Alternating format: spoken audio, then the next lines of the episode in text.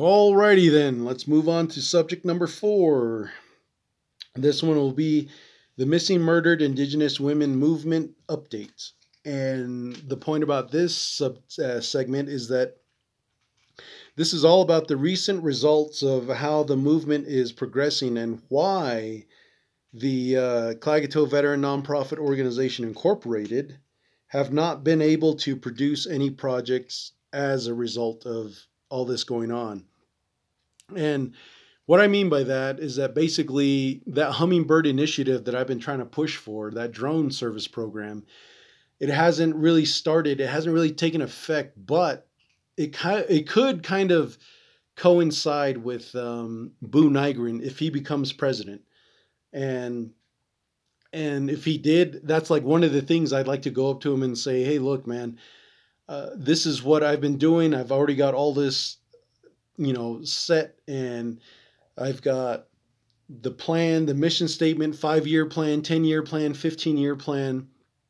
Um, I want this this is how I want it to run. This is what the program is going to entail. This is how it could grow over time. And all I really need is, you know, your permission to just you know, I don't know ex- right there. I don't know exactly how that would how it would work. Would I go in front of the council chamber? Would I go? Would I have to bring it up in front of the chapter first and then work my way up that way and then get it pushed off to the side where it's just going to sit or should I just go right directly straight into the like president's office saying, "Look, man, th- this is the way we can change things." And I'll I'll say this again because I think it's a very powerful, great statement. Is that the only thing Jonathan Nez did right during the the quote unquote pandemic was to shut down everything, shut down the borders onto the res, and I believe that's where it was a tremendous attribute to these other uh, people like um, the human traffickers coming onto the res.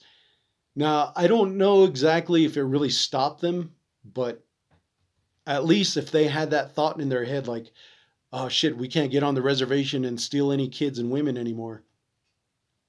Let's see how this plays out. You know, that would be great where it just kind of delayed them for a little bit. That would be awesome.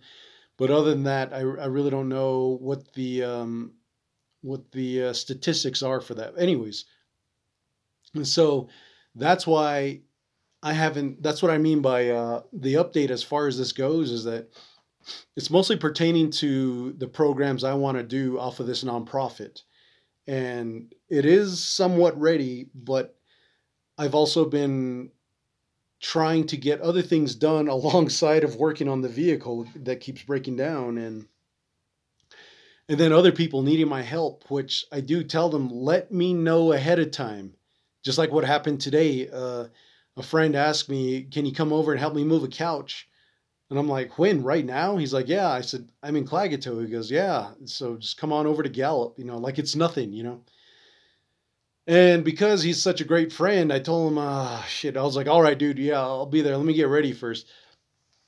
And so in order for me to leave, I knew I wasn't going to get back in time, so I um, had to do like a lot of things to before I took off. And I think I can just drop everything and take off and come on over. And technically, I could, but in the end, I don't know how long I would have been there, and I would have probably came back late, and all the stuff that I was supposed to do, it was st- still right there. Might have not been put away, and all that stuff. When I got to Gallup, his mom told me, "Oh, you're too late. We already put everything away." And I was like, "Well, then why in the hell did you ask me for help then?" You know. And so, for the most part, everybody that does ask me for help, they've always been like, you know, I'd ask them, "Are you sure?" And they would are pretty much reassure me that they would need my help. If not, they would say, "Uh, you know what? I think we got it. That's okay." I, and I said, "You know, you got to make sure, man. You know, just let me know. If you don't, then." you know, I'm going to be wasting my time. Well, and the fault has also got to fall on me because I should have called when I left. I should have called when I got to Window Rock. Right there, if they said, no, that's all right, it's too late. And there's also traffic, you know, when you come into Gamerco, when you're going into Gallup, you know, you're not going to make it on time, we'll do it. You know, that would have saved me that extra, extra, what, 30, 30 minutes to go from Window Rock to Ganado, I mean, Ganado, to Gallup so you know it's just stuff like that but um, getting back to what i'm saying about these programs um, for as far as the missing murdered indigenous women movement goes, I really haven't been able to take it in the direction I wanted it to go. And a lot of that has to fall on the fact that I got vehicle problems and there's also the nonprofit I'm trying to keep in track of.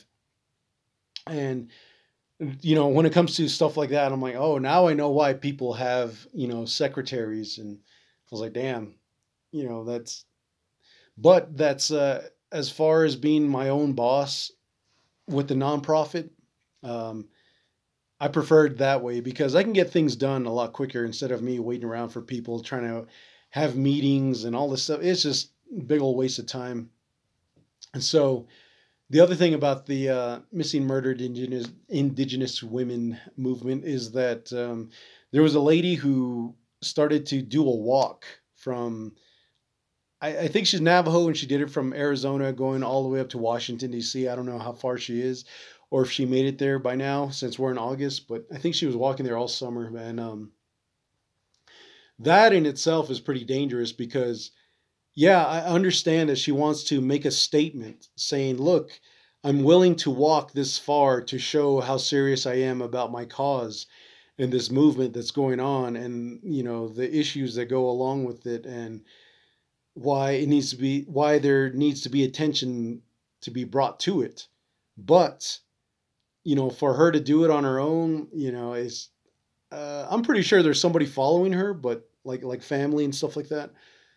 But that is uh, you know that that is a big big time risk as far as possibly getting hit on the side of the road by a runaway vehicle or just someone who's crazy and fast enough to pick her up and take off with her you know in a fast moving vehicle or um, just wherever she's sleeping to get kidnapped you know so there's a lot of risks and factors right there that's why that hummingbird initiative the way i see it it's not ready to be done yet. It's like it's almost like the ghosts and spirits of these people who have passed on from being kidnapped and, and sold into sex slavery and all that stuff. It's like they're telling me, wait, wait, wait, time's not ready for you yet. You know, you, you don't have everything that you need to get started. You know, you need to build up some credibility first. You need to try this first. Go here and talk to these people and that person. And so I was like, okay, okay, all right. You know, so obviously when things aren't going the way you wanted it to go, there's no point in trying to force it to happen. It'll happen on its own when it's time. So that's the uh, teachings I got from my mother. So that's why I'm not really trying to push for it as hard as I originally was. Because in the beginning, I thought it would be pretty easy. You know, I had an idea, a concept. But then I realized that the more I brought it up to the veterans at the the commanders at these uh, agency meetings, the more I realized they didn't care. They just want their uh, stipends. And I was like, damn, man, that's that's pretty sad, man.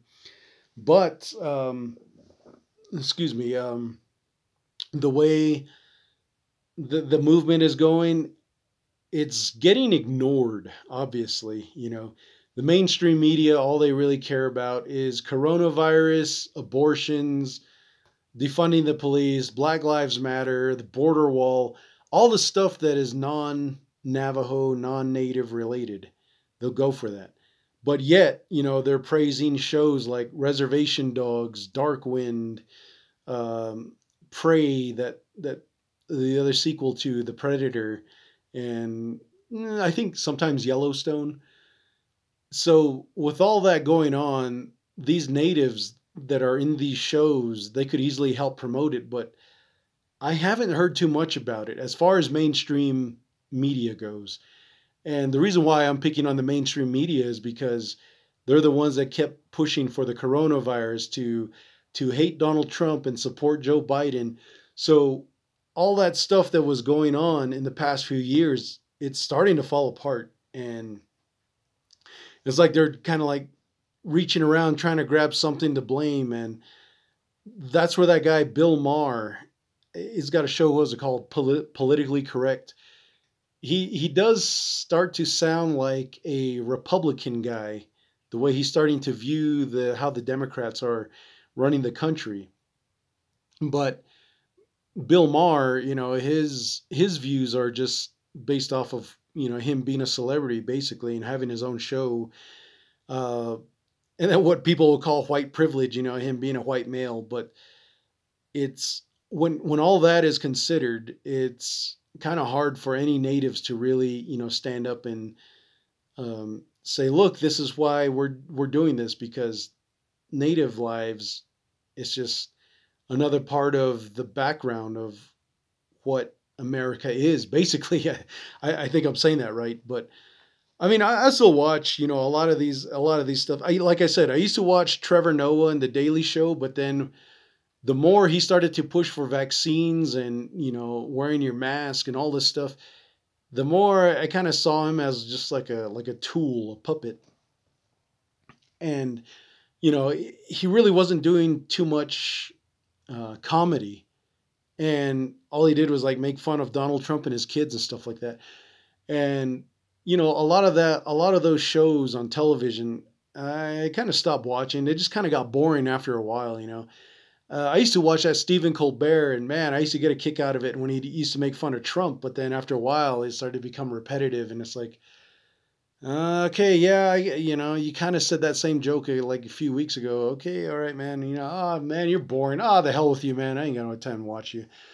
And so that's why, you know, I really hope that a lot of uh, natives or Navajos, mostly, kind of just stop listening to all that mainstream media garbage and kind of like focus on their lives. Now, if they want to do some research, that'd be great. Uh, you know a plus bonus, but mostly just kind of stick to what we know right now. And that is to get ready for a big winter.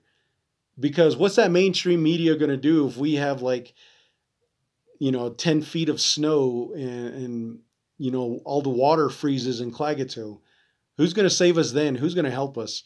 Everybody's going to run to the Klagetoh well and start pumping that thing until, you know, it breaks. Then what's going to happen? That water is going to gush out and probably freeze overnight. And then, everybody's going to run back to the chapter house. Oh, you're not doing your job. You're not doing your job. It's like, well, that's what you get for listening to mainstream media all summer.